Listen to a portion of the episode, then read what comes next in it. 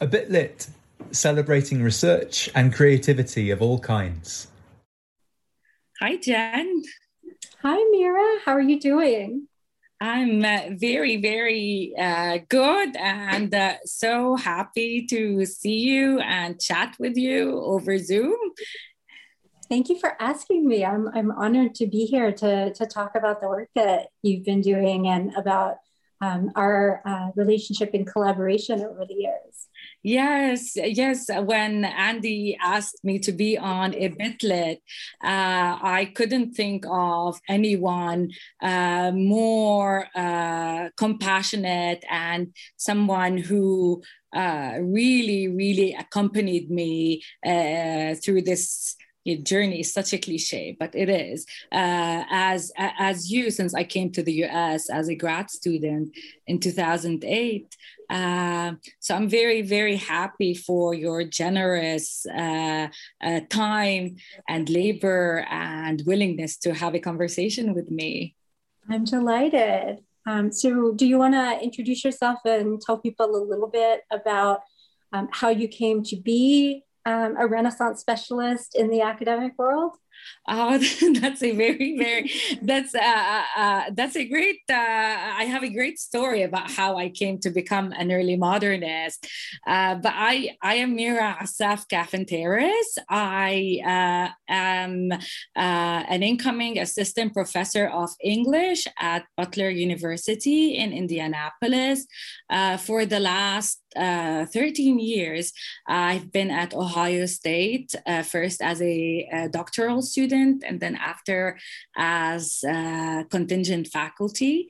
And this is when I, uh, when and where I met uh, Jen, who uh, is my mentor, my friend, and someone I that inspires me very much, and I learn so much, so much from uh, how I came to become an early modernist. It's really, uh, it's a very, very uh, embarrassing story. Uh, but you know, what's what's another embarrassing story? Uh, so the, uh, I did my BA at the Lebanese University, which is the state university of Lebanon, and because of the war, my uh, uh, the university stopped hiring uh, people um, and the professors who taught me for four years uh, all did their phds in the us when new formalism was uh, en vogue uh, so we never had we never referred to the renaissance as uh, the early modern period. That was not part of uh, the register at all. Uh, so when I went to the American University of Beirut to, the, to do my um, master's, uh, I was uh, I had graduated being uh, by, by, by, from the Lebanese University by writing uh, a, a, thesis on James Joyce, uh, and I thought that I'm going to become a Joycean. Uh, and the first the first course on offer was early modern religion, and I thought, oh, this is pre modernity. This is going to be the course that helps me really delve into James Joyce's really tense relationship with the Catholic Church.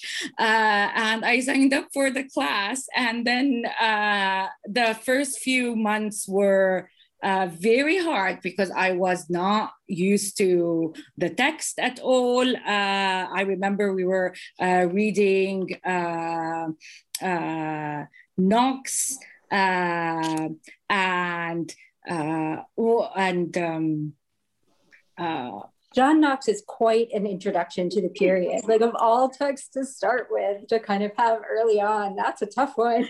Yeah that's what i remember. And uh, and the rest of uh, the rest is history. I stayed with the period. Uh, uh, thank you for asking me this question. Uh, what about you uh, jen? Would you introduce yourself to the listeners and audience of a bit lit yeah, so I'm Jennifer Higginbotham. I'm an associate professor of English at Ohio State University. Um, and I actually arrived at the university just shortly before Mira um, came as a graduate student. She was a student in my very first graduate class that I taught. So I have, you know, watched her um, progress from there to her current moment. And she's also kind of watched me become more comfortable in my role as a faculty member. Um, so we have a, a long history with that. Um, my research has focused quite a lot on feminist approaches to uh, Renaissance and early modern literature. I'm particularly working on women's poetry right now. Oh, fa- fabulous, uh, fabulous. I also want to uh, uh, uh tell uh, um, tell people that Jen has um, uh, collaborate is collaborating on uh, she has written an a great great essay for uh, a special issue uh, on racing queens that uh, uh, the open access journal scholar and feminist online is going to publish in in the fall. And it was a really a great, great uh, moment uh, for me to be editing my professor, uh, my mentor. Uh, I uh, felt very much it was such an honor and a privilege to uh, read your work from the from the perspective of perspective of an editor and uh, it just fascinated me how you were able to uh, bring in uh, pop, the po- popular music of Janelle Monáe alongside uh, the masques of Ben Jonson. Would you like to talk to me a little bit uh, and to all of us uh, in the ether about about that that piece? Well, that piece is for the issue that you are co editing on Racing Queens, which in and of itself was looking to cross time periods and generic boundaries. So it gave me an opportunity to think through some of the issues that had been percolating around. And one of the things that I found is that the students I work with always teach me so much and help me see things that I hadn't seen before. Um, and so, uh, so I started sort of thinking through the idea of racing queens and where that might get me. And I'm a huge Janelle Monáe fan, and I've been teaching Janelle Monáe in my transhistorical literary classes, um, often when I want to teach people about metrical variation um, and aesthetics and style. And so I, I have a really uh, real fondness for her poetic genius. Um, I don't do very well with Jonson most of the time. I find Ben Jonson very difficult. I've, I've never quite known what to do with his mass. And so, actually, what was fun about that piece for me was that it was like Janelle Monáe gave me a way to understand Jonson.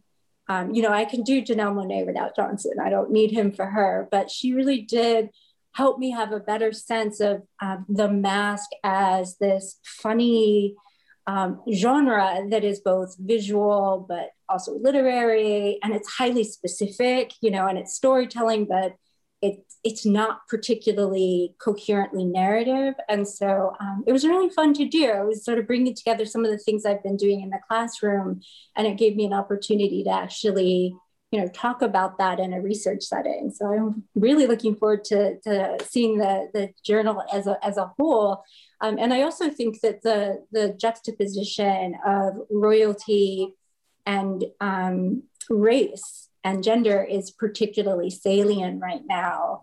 Could you say a little bit about how the special issue came about um, and where uh, how that collaboration got started, um, especially for other early career scholars who might be thinking about, you know, how can I pursue these kinds of professional opportunities?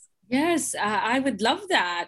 Uh, I uh, have uh, been uh, writing my. Uh, I, have been writing public humanities pieces that read the Meghan Markle phenomenon through the lens of the early modern period, but specifically the way Markle is raised and the anti-blackness that uh, uh, that so viciously uh, surfaces uh, in the conversation around her. And i thought i, I saw very much a lot of traces uh, in this uh, the, these tropes these anti-black this misogynoir uh, tropes in uh, the plays of the period uh, uh that we study, the early modern period. So I started uh, uh, writing public humanities pieces that bring these two as well, these two themes together of early modern queenship and Meghan Markle's blackness, black blackness as a, a woman in supposedly in, in power but in in the public sphere uh, so mm. to speak uh, uh, so as a result of these pieces uh, kim hall uh, who is uh, who has also become a mentor kim hall who wrote the field shifting things of darkness reached out and suggested this journal because it's it comes out of barnard and this is where kim hall uh, uh, uh, is is an um, a named chair there, the Lucille Clifton chair, and. Um, and then uh, she introduced me to the editors. Uh, we uh, we I submitted a proposal, and then I reached out to Sonja Drimmer, who is uh, an art historian and has written beautifully again about uh, the presentation of women uh, through through her lens uh, uh, uh of art historian who works on the medieval period.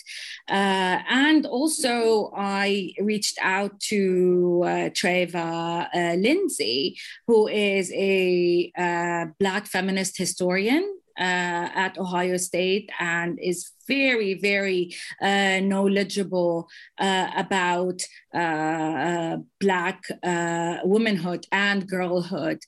so, and because the uh, the special issue is one that bridges uh, uh, different uh, historical periods, uh, periods and genres. Uh, we thought, you know, we we we have worked so much, so well together uh, as um, uh, three co-editors. That kind of real collaboration is so exciting to see. Um, you know, I think that the the ability to kind of bring all that together is is something that people have been trying to work towards for a very long time and to see it all come together is very exciting.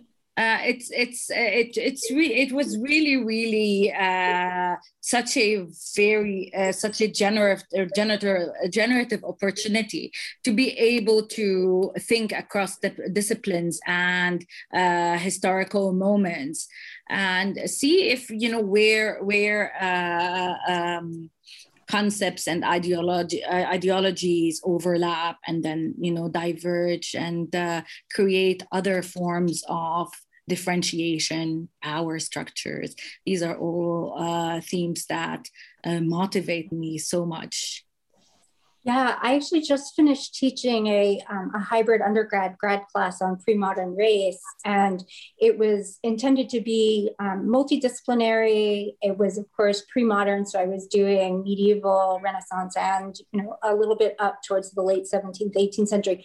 Huge range. You know, you cannot be an expert on all of that, but it was so intellectually exciting to go back and really find out things that I simply didn't know um, for example, just sort of understanding really how Mediterranean slavery worked, really being able to kind of dig into that and to have a sense that, you know, one of the things that was a factor in the development of the transatlantic slave trade was when the Ottoman Empire cut off access to um, the another source of slaves from the Mediterranean. And so suddenly having that global picture was was huge for me in terms of really allowing me to, to have a, a sense of both what um, the, the early modern English context and British context had in common with other aspects of the, the sort of global move towards chattel slavery,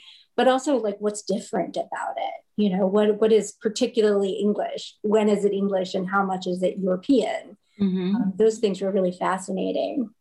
Absolutely. That's uh, uh, um, that's a very i would love i would have loved to be on this uh, uh, uh a, a, a, fly uh well i taught world. you you one of your um, your essays actually it was one of the the pieces um, where you were you wrote about you know why race before race now um, and that was one of the pieces that i had um, all of us look at getting a sense of you know not just the content of the course but also the stakes and i think that's one of the things that um, I really find uh, fruitful about your scholarship is that I think that you are very good not just at arguing what's there, um, but why it's important for us to notice it.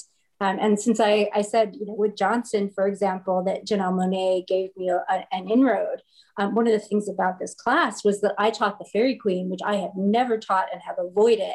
Um, yeah. But I was inspired by the work that you have done on Duessa, um, who wears a Persian mitre. Yeah. And so seeing um, the Faerie Queene through your eyes gave me an inroad to it that I didn't have before. And I actually enjoyed teaching the Faerie Queene, which I never thought I would. I suddenly have, you know, an interest in Spenser that wasn't there before because you had opened up um, some some avenues of exploration that um, I hadn't seen well, uh, thank you very much. I really, I, I, I've, I've also grappled a lot with Spenser. I, uh, um, uh, he, uh, he's like the, for me, uh, oh, uh, was this opaque world that I was I did not have access to, uh, even though I've taken spenser classes. But I always felt that there is this big wedge between uh, my uh, positionality and this world that uh, Spenser weaves.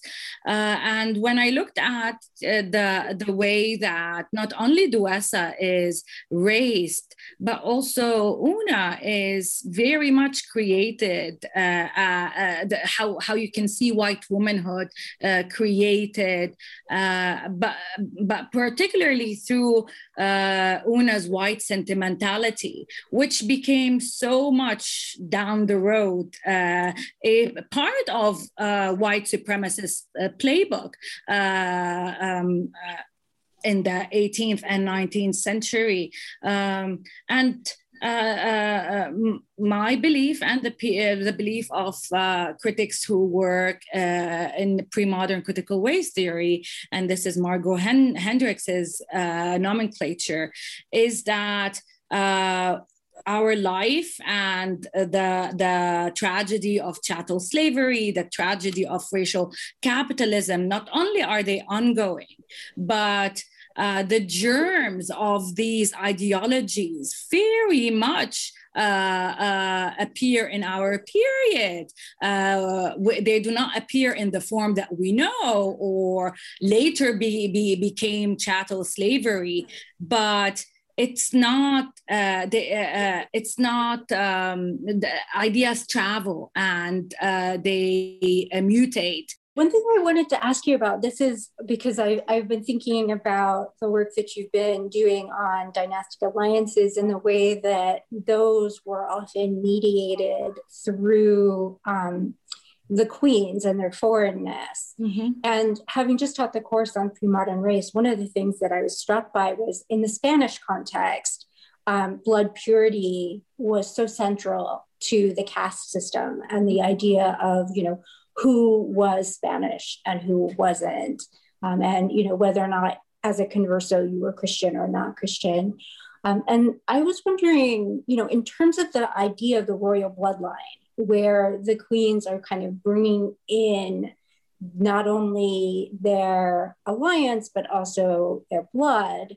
Um, what role did that play across Europe? The idea of you know, pure blood versus contaminated blood. I was recently looking at this in Elizabeth Cary's The Tragedy of Miriam, yeah. where um, it worked in some ways the, the opposite of how I had expected it to, which was that rather than in that case where Herod had married Miriam, mm-hmm. Her blood was purifying his base mm-hmm. blood. And so that her children were seen as you know now purified of it and and whitened in a, a kind of jewish sense. How much did that kind of sense of not wanting to have a catholic queen because that would contaminate the blood how much was that spread across europe well, uh, uh, what a great uh, uh, question, Jen. I um, uh, in the Iberian context, there's definitely the limpieza de, sa- de sang, the, the purity of blood. Uh, but what Iberianists tell us that the intensity of these laws or decrees were not unanimous all the time. that there's, you know, uh, in some places they were enforced or in, in other time uh, sometimes where they they were really enforced and some other times where they were actually you know tolerated. Uh, so it was not a kind of clear cut uh, uh, moment of uh, in groups and out groups. Uh, there, there was a lot of uh, intermixing happening. And the, the work of Nick Jones, for example, shows that how, how much uh, blackness in particular uh, was part of the um, the fabric of Iberian society. It's uh, uh, and every facet of it. Um, um, black people, whether enslaved or not or, or free, uh, occupied central uh, uh, central positions in, uh, in in Spain, according uh, to Nick Jones's work. also in in um, um, in England, as in London, as the work of Imtiaz Habib sh- shows. so to go to to to go back to the idea of queen of, of queens. So queens coming from uh, Iberia, like the Spanish, uh, uh, the Infanta, was very much racialized. Catholicism was very much racialized as this uh, contaminating um, uh, factor, but also her proximity to blackness uh, as somebody from the Iberian Peninsula from, from that period made her blood very much not only Catholic, but made her, uh, uh, blackened her. Um, uh, uh, in, in Yasmin Hashimi, the work of Yasmin Hashimi shows how um, Anne Boleyn was referred to very much as swarthy uh, as black uh, because of her foreignness. So it was not only that she her nationality as French, but it's also uh, uh, her her proximity to blackness. Her her foreignness becomes blackened. Um, so how how how was uh, how was this approach in uh, in our period and in in in in, uh, in English text, which is mostly what what I I work on. Um, in uh, English text, you can see either uh, ultimate rejection of foreignness, like in Spenser's Faerie Queene, because in, as, as Dennis Britton tells us, uh, there's no conversion in the Faerie Queene. And this conversion comes very much from the idea of the elect, that uh, religion passes on uh, through heredity. And this is why we need to just excise foreignness altogether uh, because religious conversion is not going to bring about uh, this, this uh, uh, pure commonwealth that the extreme Puritans uh, believed in and still believe in. Like st- still, you know, we uh, white evangelism in the U.S. is still alive and well and very much part of American politics. Uh, um, you know, um, Trump, for example, our former former president, was referred to as a Cyrus, uh, King Cyrus, the biblical Cyrus, who uh, who was degenerate, but also was part of uh, this. Uh, um, eschatological uh, uh, idea of the second coming. Um, in other plays, for example, in uh, Shakespeare's Henry VIII, uh, uh, queenship is not uh, uh, uh, the racial contamination is not a, an issue in Henry VIII because the the idea of the king of the powerful king that uh, Shakespeare's Henry V also uh, brings about uh, the body, the perfect body of the king, is what ensures uh, uh, purity and this linear futurity. The, the foreign queen can easily be absorbed into Englishness. And there's this idea, this um, the image of the grafting um, that was very, very much in circulation in the Jacobean period. And Barnaby Barnes, in one of his dedication to James I, says, I don't worry that your children are going, you're going to marry off your children to non English uh, because, like grafting, your children are going to absorb uh, any kind of blemish of foreignness uh, in, in, in, place. So you can see different, uh, different uh, um, uh, manifestation of, uh, of how race was created and enforced in, in, in, in the work that we're doing. That's so fascinating because it's like um, instead of being a kind of stable ideology, it's a sort of thing that can be mobilized selectively in order to create particular power relations. So if you know if the foreignness of the queen is something you want to use to stigmatize someone, then it's important. Otherwise, you can, you know, if you don't want to use it, it doesn't serve your political ends. Then you can say, well, the king's body is the yeah. body that really yeah. matters. Yeah. I, I mean, your work on Meghan Markle actually also, I think, um, comes in here because I was thinking about how Meghan's blackness marks her as foreign um, and problematic for people, and a lot of the the really vicious attacks on her. While the fact that Kate Middleton was a commoner somehow becomes sidelined, she becomes this kind of almost royal um, inborn queen, you know, future queen, in a way that is is a remarkable contrast, considering that you know initially there was a sense of well, he's marrying a commoner, and now her commonness has been eclipsed by her whiteness. Yeah, absolutely, absolutely. I uh, uh, yeah, I the work of uh, Patricia Akhimie on, on on rank uh, how she uh, theorized rank as also a racializing uh, factor.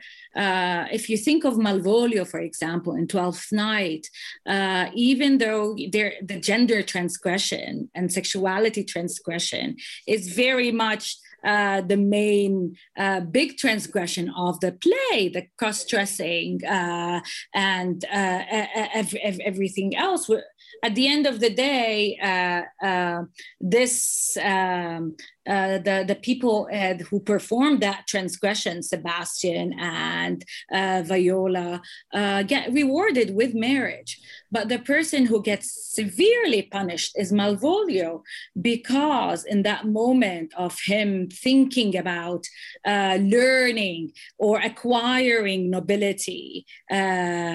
Um, where when he's thinking about you know uh, the velvet that he's going to wear. And like this he's fantasizing. It gives us the play gives us this moment of him uh, transgressing rank to become uh, uh Olivia's uh, partner, and this is when the play comes down and and and punishes him very much severely because he thought about or he imagined uh, this kind of uh, intermarriage, which is very much racialized. He cannot learn whiteness. He cannot learn mobility, uh, nobility, even though conduct, conduct books were very, very much uh, uh, de rigueur.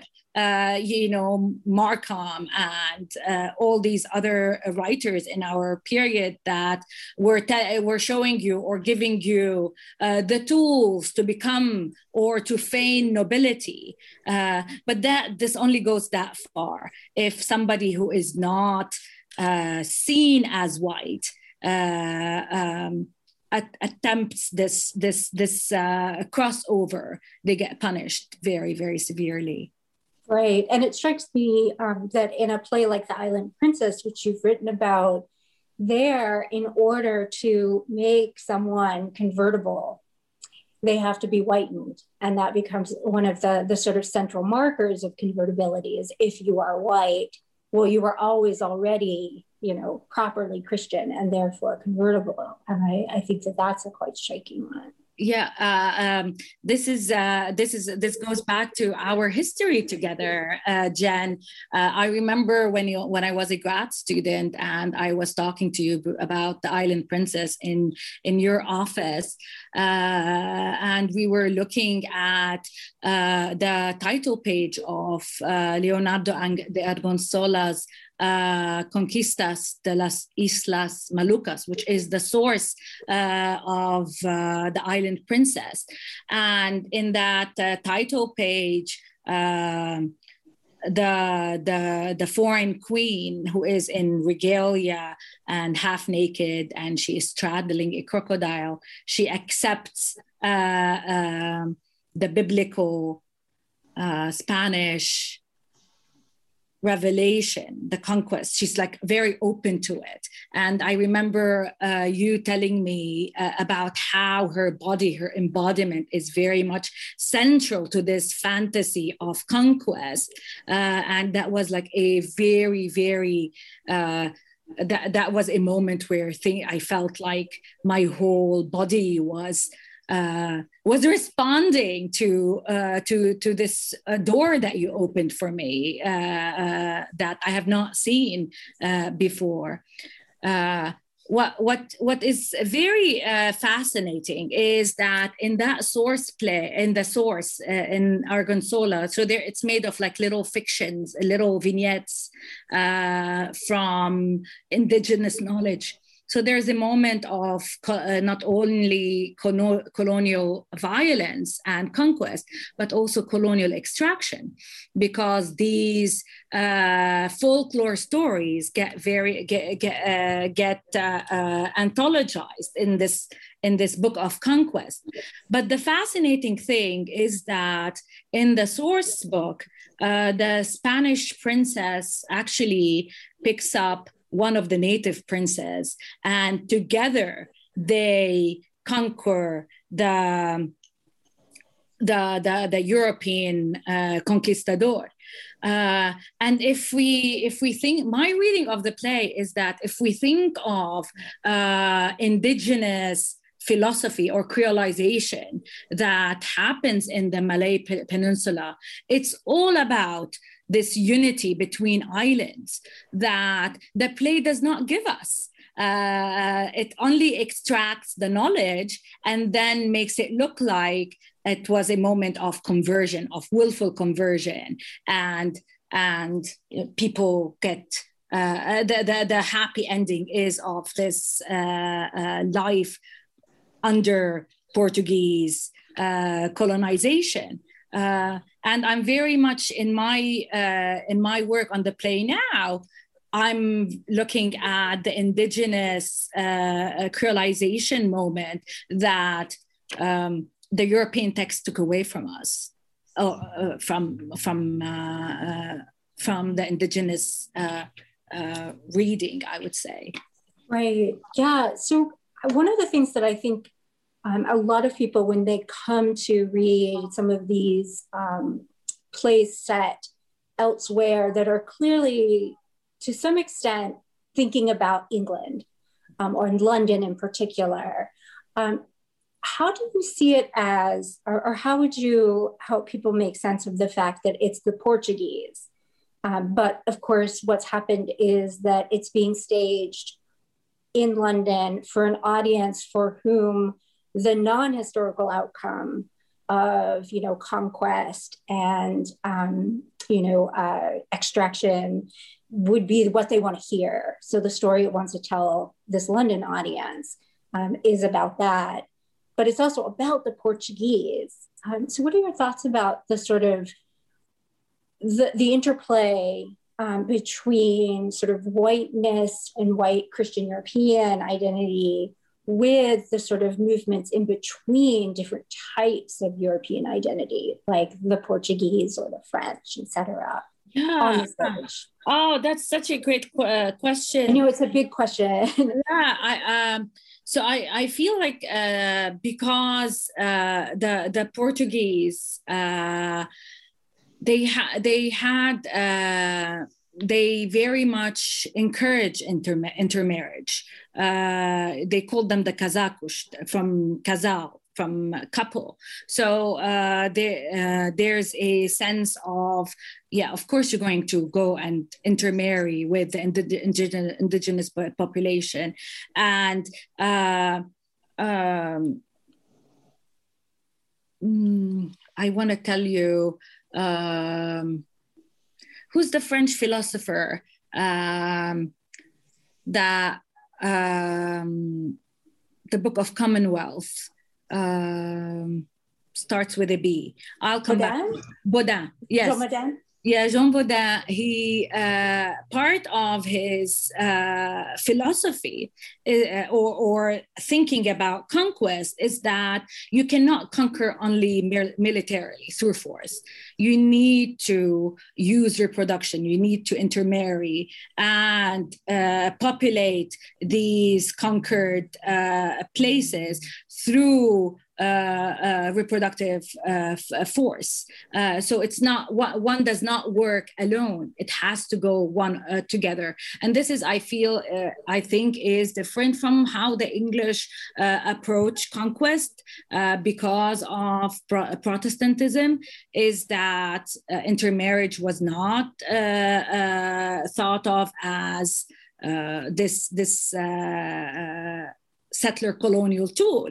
Uh, you try to convert, but there's not this uh, crossover uh, that we see in you know in b- between the Spanish and um, and um, uh, and for example the natives of um, uh, the, I'm, I'm, thinking of the uh, mestizaje myth that uh, the origin of Mexico is mm-hmm. this uh, moment mm-hmm. of intermarriage, which is rape uh, between uh, uh, Cortez and the indigenous uh, woman and that the, the myth is that this moment of métissage created the, the mexican uh, population that is a hybrid between uh, you know spanish uh, power and indigenous uh, knowledge, which which it's it's uh, it's a uh,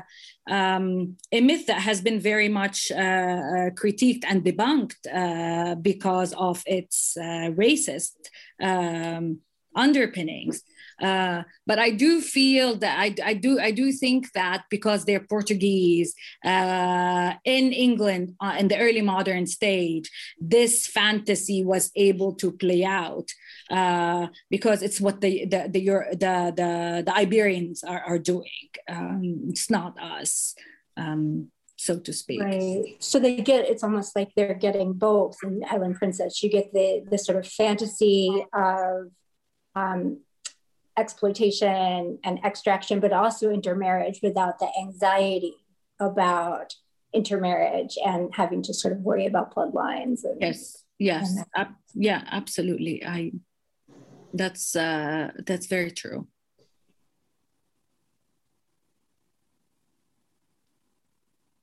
Can you say a little bit about um because you a lot of your work focuses on drama and we were just checking about um, Island Princess do you think the stage, um, how much do you think that the stage in and of itself and drama as a genre affects the representation of the gender and race of queens?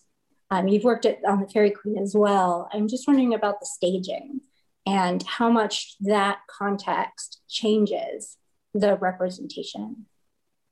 Uh, yeah, yeah, yeah. I, I need to write down all these questions because these, these are, so, so, wonderful. Uh, these are the ones that I struggle with. Uh, it's, uh, uh, you know, when you think of uh, uh, the staging of Cleopatra, for example, it's always, always that round bed very lush, very sexualized. Uh, the materiality uh, that the stage enables and the sound of difference. Uh, you, you, you, know, for example, uh, to go back to Catherine of Aragon, whenever she staged, she's always staged with this very, very uh, uh, heavy accent. So you can hear otherness.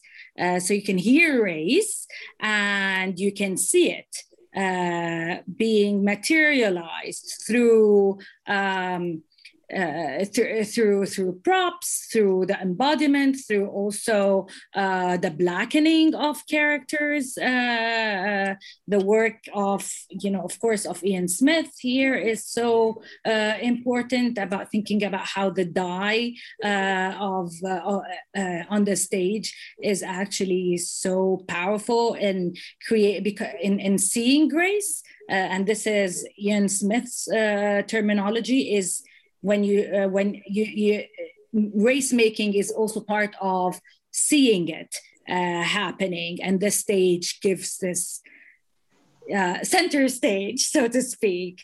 Um, yeah the mediation of the audience is one of those factors and we don't have as much evidence as as we might like about how people were responding to these plays you know um, we don't have lots and lots of reviews or anything like that but I do find, you know, it must have come into play in the sense that on the contemporary stage, where you have um, multiracial casting um, and cross racial casting, sometimes done consciously and for effect, sometimes done as a kind of race blind or race neutral practice.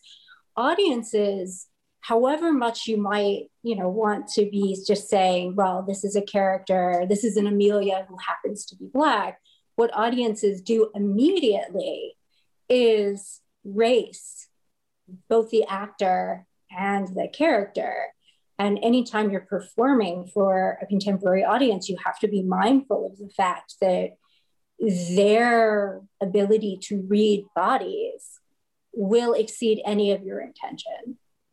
Yeah, absolutely. And here, the work of Ayanna Thompson on color conscious uh, casting has helped given me very much the, this vocabulary vocabulary to be able to uh, see the the the fault lines in uh, uh, colorblind casting, for example, and if uh, uh if theater uh, makers uh, are not aware of these racial dynamics, it can go very very wrong and.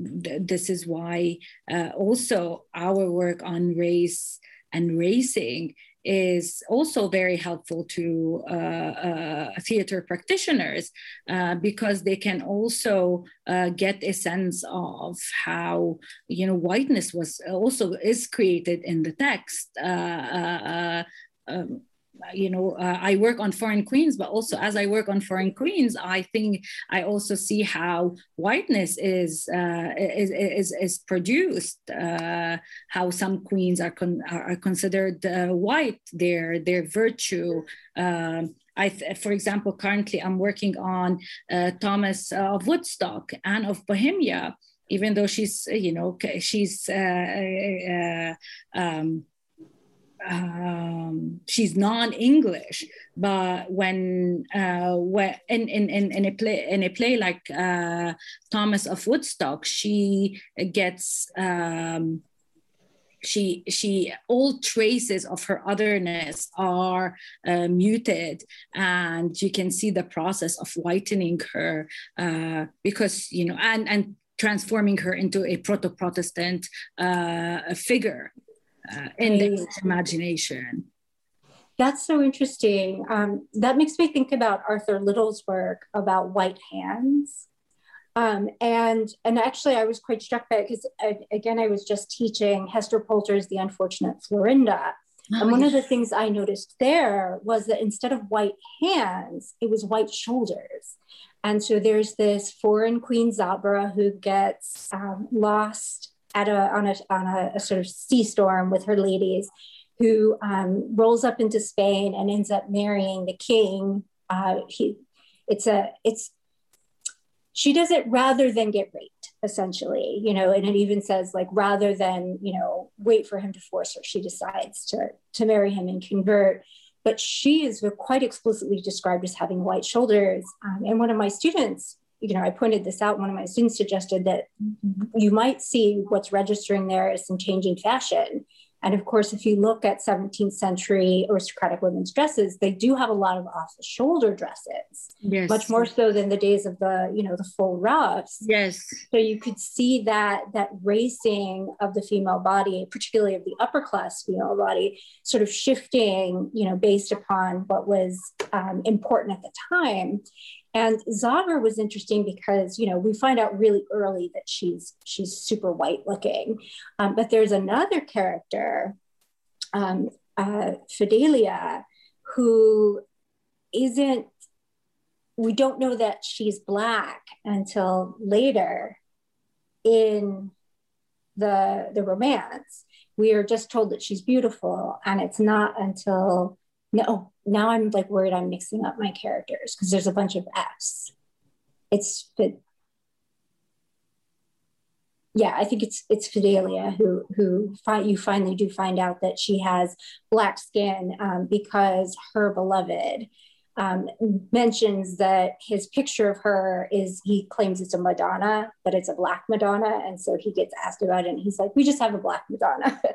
um, so we just find out in this really weird roundabout way um, and it's such an interesting mechanism because you know the, there's been so much work to make sure that we see Zabra as white that when we get to that, you suddenly have to come to terms with the fact that you were racing a character and had defaulted to whatever that was. And I think for most readers, because of the heavy emphasis on Zabra's whiteness um, and Florinda's whiteness, that um, you you sort of automatically race the character um, and it disappears until that moment where all of a sudden it sort of gives you this back formation to realize what you were doing all along. It's not that you weren't, and it's not that the text wasn't, it's that you could, like, you know, erase that um, for a while and not be conscious of it. And then all of a sudden it's this moment where it forces you to consciousness. Oh, fascinating. It's fascinating because it's like, uh, it's really an example of how we're conditioned to see whiteness as neutral uh, until blackness uh, enters uh, the chat. Uh, and this is when, you know, we start, oh, we notice race. Uh, as, as you said, kind of not commenting on the, the how whiteness is being produced. Uh, otherwise, uh, you, you, know, the, the shoulders uh, is, is so in line with how Catherine of Braganza was uh, presented, because when she arrived, uh, Pepys tell, tells us that she's wearing this very like this shabby uh, Spanish habit, and her hair looks like the uh, the the Iberian like uh, uh, hairstyle was the frop uh, that he thinks is very, very ugly. And you see her being graced as she enters uh, uh, London in her first procession. Uh, you see her, they're, they're commenting on her olivaster skin. Uh, and then um, this image sticks to her. Uh, but the images of her the ones that she commissions from the Italian painter, uh, uh, because her um, the mistress of Charles II was French, so that was her way of uh, uh self-presentation. Uh, is very, very much the white ideal. Um, figure of purity that we see in in, in, in Renaissance art. So uh, um, it's it's very fascinating, and also, of course, you know, the shoulders, her her white shoulders uh, show.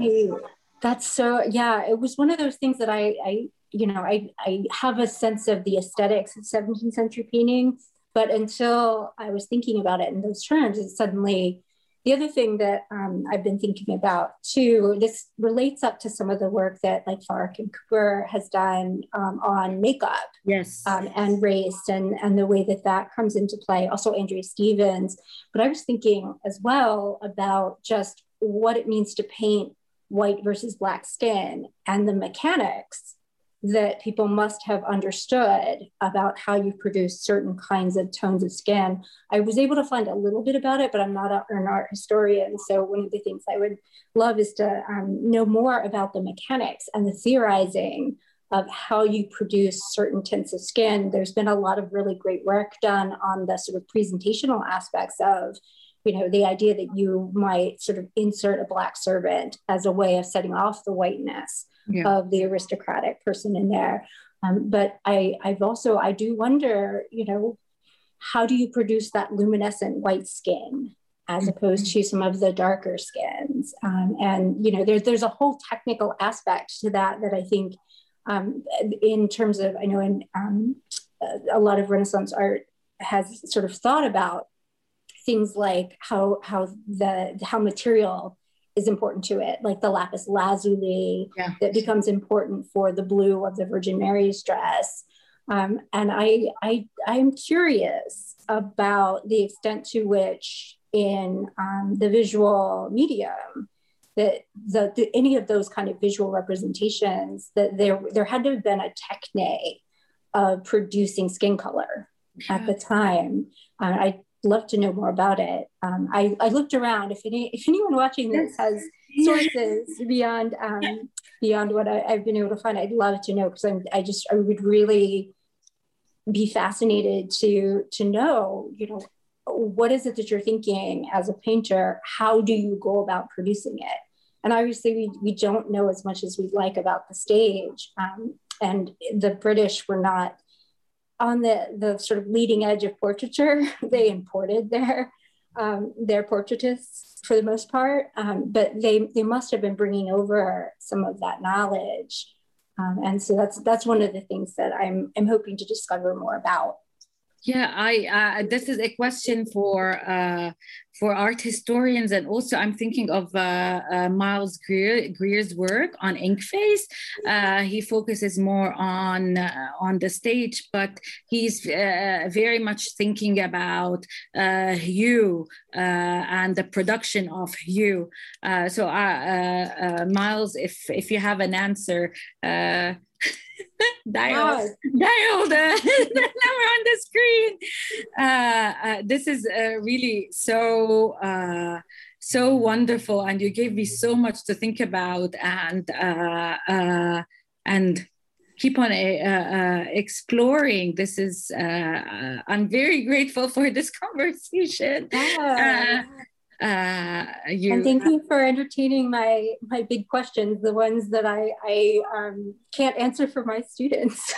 I uh, I'm uh, very I'm very happy you asked them and you gave me a chance to. Um, uh, I think uh, vocalize this world that I've been inhabiting for years, and um, it's uh, it's very useful to to to actually have conversations. And I think, you know, with COVID, what we lost is uh, these uh, the ability to have conversations around uh, conferences and uh, before and after uh, to keep this the, these queries ongoing. So I want to thank you very much for this uh, for this opportunity, Jen.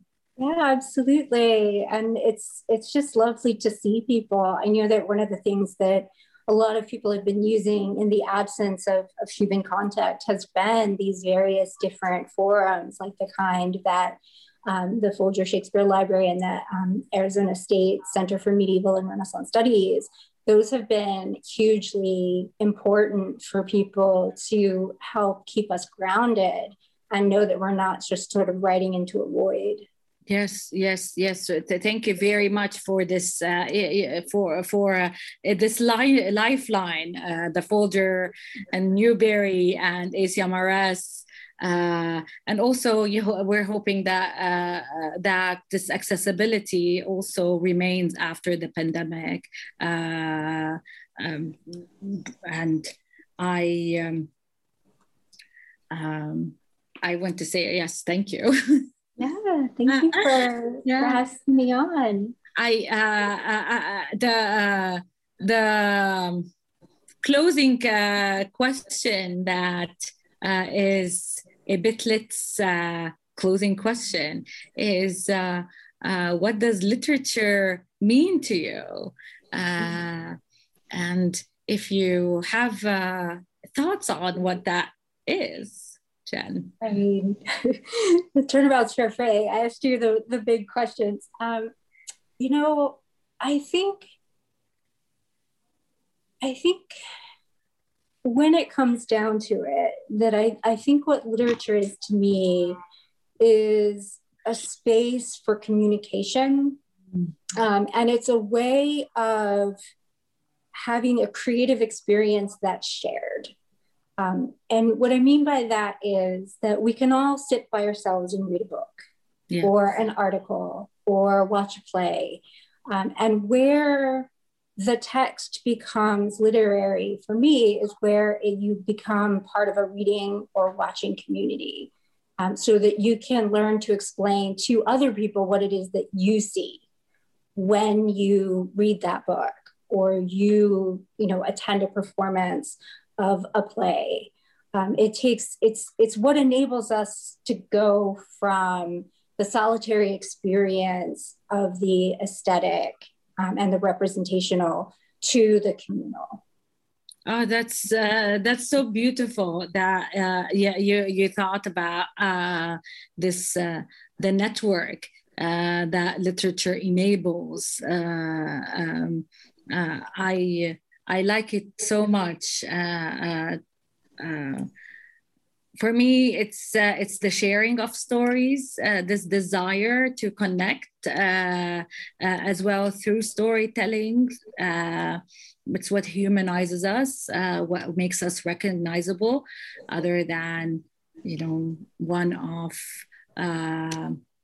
just one of many. So I want to thank you very, very much for this uh, chance to have a conversation with you, Jen. It's been lovely. It's so nice to have a chance to talk to you. Me too. Me too. And I'm delighted that you have your new position that you will be starting in the fall. Um, but it is it's a loss for us, um, and uh, I do congratulate you on it, though. And I think that um, I hope that we'll be able to go back to conferences so that I'll have a chance to do more of this with you. Yes, I would uh, love that very much.